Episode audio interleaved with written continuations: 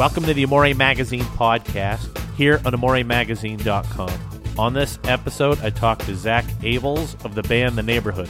The band's first full length album, I Love You, on Columbia Records, is now available on iTunes. Their single, Sweater Weather, has peaked at number 14 on the Billboard Hot 100 chart. Here's my interview with Zach Abels. Talk about the album. You've had some success with Afraid, I'm Sorry, and of course, Sweater Weather. So, how long did it take to, to write and record? Are you impressed with the way it came out and obviously the reaction that it's gotten from fans? Um, yeah, I mean, I love you. If, if we're just talking about I love you, um, I love you took about probably like two months of us in the studio recording and getting it all like laid down. But I mean, it took like probably six months for it to get mixed and mastered and all that, and like finally put it out. Probably took like six months. Um, and yeah, pretty much. Yeah, so I love you. Are you surprised by the amount of fan reaction that it's gotten or, or the buzz that it's had?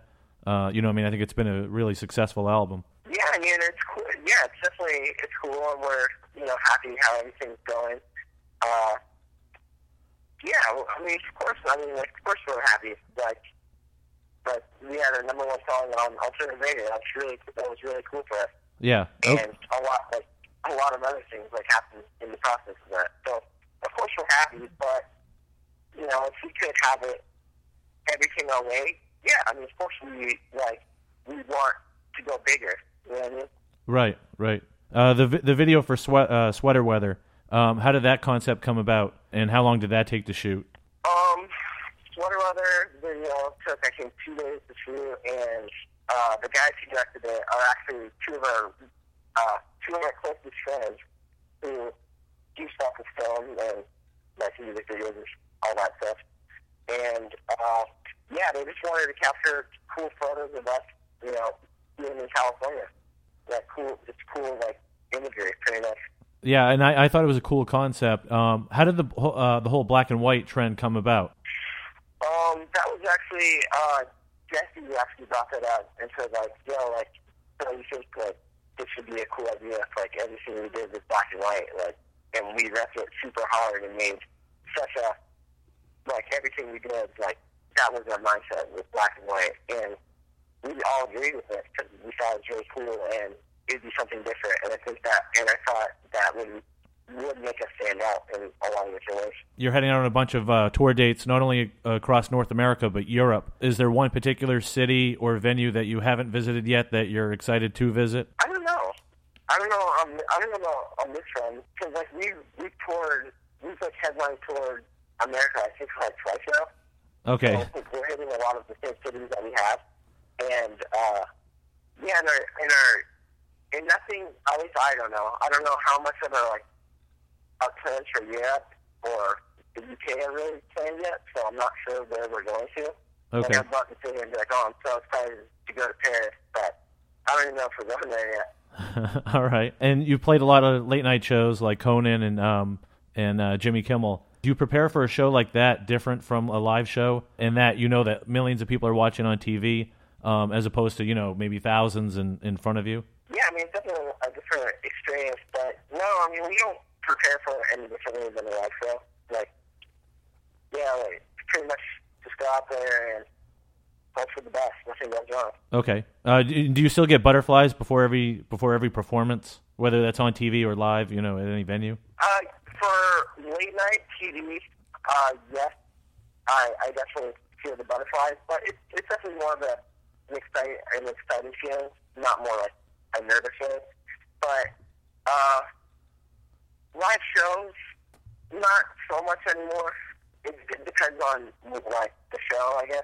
Like the last time we played uh, in New York, we played at Terminal Five, and uh, just like the you could just feel the energy of the crowd like before like walking out on stage and I had butterflies before for that show. But like festivals or anything, like no, not really. Who did you want to aspire to be when you were young? Uh, when I was young I wanted to be I wanted to be in Metallica.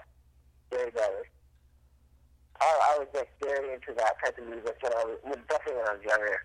Um, but like I love like old Metallica or like Slayer. I even like Motley Crue, like like eighties. Like I like I loved eighties bands. like growing up. Because I guess that's what my dad listened to. So I kind of got, uh, I got into that as well because that's what he was. Yeah, and like MTV, like uh, Headbangers Ball, and all those things from the '80s. That was that was I, Yeah, I miss like, those I days. Watch, like, yeah, I would watch like VH1 Classic, and they would play all the like the old videos like back from the 80s and stuff. And, Yeah, Yeah. yeah. Okay, uh, and you what I grew up with. uh, okay, um, and you have some tattoos. So, uh, what's a favorite of yours so far, and what does it mean? The only two tattoos that really have any meaning on my body are my mom and my dad one. So I guess I'll say those ones. Okay, Uh, yeah, I have a, a mom tattoo with a hummingbird. And then uh, a city black heart that says pop to it. And I kind of like that one a lot because it's like really bad. And all my other tattoos are kind of definitely on the more nice, nicer side. So I, I kind of like the, the bad one because it sticks out a little more. uh, who's your celebrity crush and why? My celebrity crush. Yep. Hmm. I don't, I, um, I don't know. I guess Selena Gomez. I, I feel like that's pretty cliche. But I feel like a lot of guys like have a celebrity crush on Selena.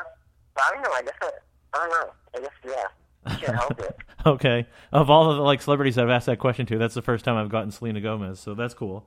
Uh, Oh, really? yeah, Okay, cool. yeah. Okay, if you could have any superpower in the world, what would it be and why? Uh, superpower. Uh, probably to fly. Flying would be tight. Uh, all right. Um, what does your family think of all your success so far? Oh, I mean, yeah, my family loves it. Uh, all of our families love it. They're like, they live to us kind of to it, which, you know, is cool. But they're, yeah, they're super excited and super supportive, so it's awesome. All right. And do you ever pinch yourself sometimes when you hear your song on the radio or or playing like at a store or something? Yeah, of course, man. Like, it, yeah, sometimes when I'll, like, we're home right now, and I was in a random car, like a, a friend's car yesterday, and, like, you hear a song on, like, a, a pop radio station, and I'm like, yeah, it's so weird. I like, I forget. Yeah, yeah. I mean that that's gonna be the coolest because, feeling. Um, yeah, because we're usually on tour all the time, and we're not really listening to the radio, so we never really like hear it on the radio.